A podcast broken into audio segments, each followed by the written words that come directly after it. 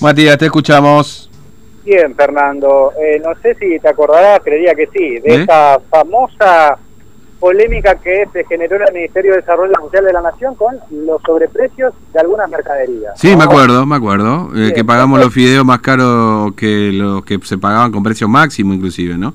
Exactamente. Esto trajo consecuencias en todo el país Mm. y es por eso que en esta jornada, eh, Barrios de Pie, en todo el país se está realizando 2.000 ollas populares. ¿Por qué? Porque están recibiendo poco alimento, Mm. pocas mercaderías, no están recibiendo el stock que tenían que recibir antes y están teniendo problemas para poder eh, abastecer y dar de comer a la gente que asiste a sus merenderos. Es por eso que están realizando justamente esta jornada de ollas populares acá en Formosa, lo están haciendo en la capital, en Palo Santo, en Clorinda eh, y en otra localidad más del interior, en Palmasola, eh, puntualmente, exigiendo obviamente que eh, se les envíe más mercaderías porque ha aumentado la demanda y que la mercadería que reciban sean toda la mercadería con un stock eh, completo, como lo recibían antes. De esto hablamos con la referente de Barrios de Pie aquí en Formosa, con Mm. eh, Beatriz Galeano, esta mañana en la previa justamente de esas ollas populares en la provincia. Bueno, dale, lo escuchamos. Galeano, muy buenos días. Bueno, hoy hay una jornada en todo el país para realizar ollas populares pidiendo más alimento, más asistencia económica, eh, alimentaria. Esto también se está realizando aquí en Formosa, ¿no? Sí, sí, puntualmente acá en Formosa tenemos distribuido en la localidad de Clorinda, Palo Santo, Palmasola y acá en la ciudad capital, en barrios populosos, como el Porvenir específicamente, que una- es una- un barrio amplio y ahí tenemos tres puntos de, lugares de encuentro de, de ollas, ¿no es cierto? Y en el barrio Villa Hermosa, aquí en Moratalla 1655. Esto, este reclamo tiene que ver, ¿no es cierto?, ante la dilatación en la entrega de alimentos eh, a, los, a la organización, en este caso puntualmente a nosotros, y a su vez eh, en la disminución en la entrega de alimentos. Puntualmente en esta última partida ha llegado la cantidad de leche es tan poquito, aceite por ejemplo, y no ha harina, que son alimentos esenciales para garantizar, ¿no cierto?, por lo menos eh, un mate cocido o un té con leche eh, a los niños, ¿no? Eh, eso implica, ¿no es cierto?, la necesidad de replantearse rápidamente y lo estamos visibilizando porque no es un- una cuestión marketinera esto. Acá hay una necesidad concreta de satisfacer, ¿no es cierto?, eh, la olla a vecinos y vecinas y más a un sector muy vulnerable que ya viene arrastrando con una necesidad preexistente a la pandemia. Lo que hizo la pandemia es profundizar, ¿no es cierto?, el nivel de desigualdad que ya venían arrastrando.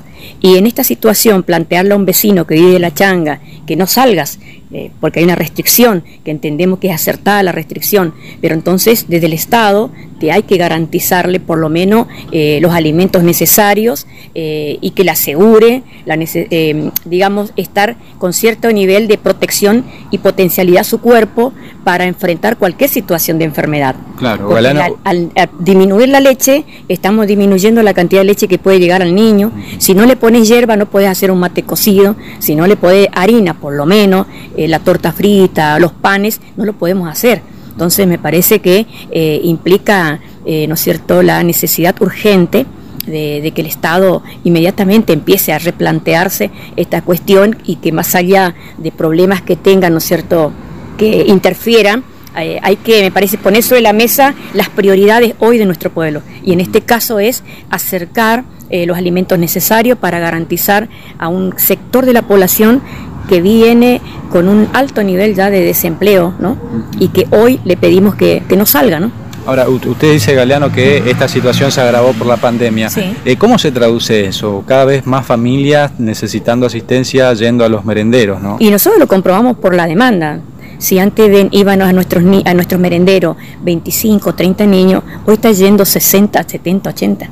Por lo tanto, también nosotros no alcanzamos, porque termina la cantidad de olla y se tiene que ir el vecino con la jarra vacía, ¿no? Claro, es decir, que se ha duplicado la cantidad se ha de personas. triplicado, si se quiere, la cantidad de personas que vienen a, a pedirte. Y lo otro que te piden mercadería.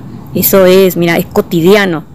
De mañana te están diciendo, no tenés algo, no tenés hierro, no tenés azúcar, harina, fideo. Eh, y antes, bueno, no era así.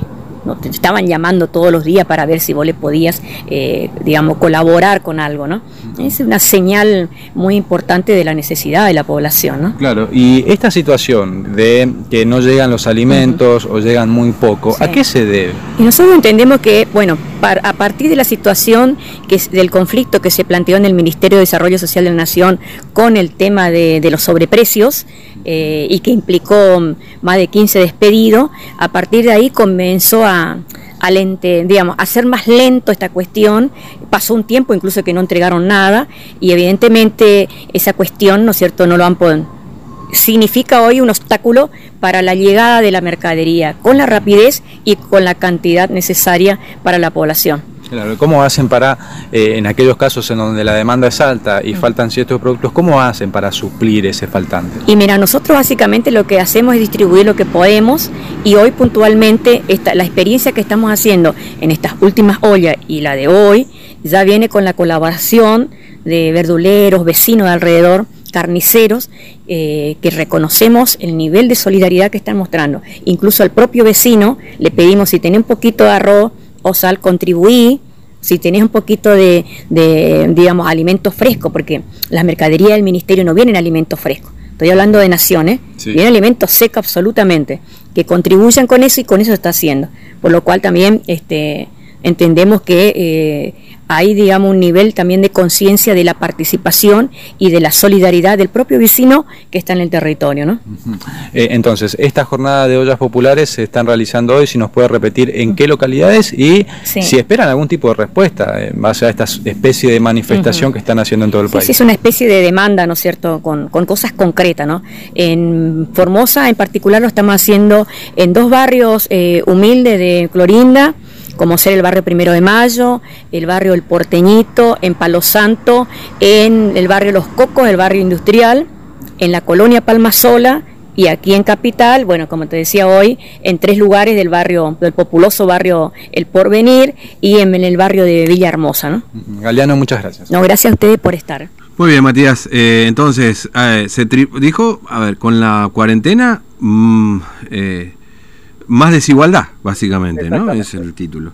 La, cuarentena eh, mm. aseveró la desigualdad, triplicó la necesidad en los barrios de las personas que solicitan asistencia alimentaria y como consecuencia de los sobreprecios en alimentos, estos no están llegando como tiene que ser. Muy bien, Matías, gracias. ¿eh? Hasta luego.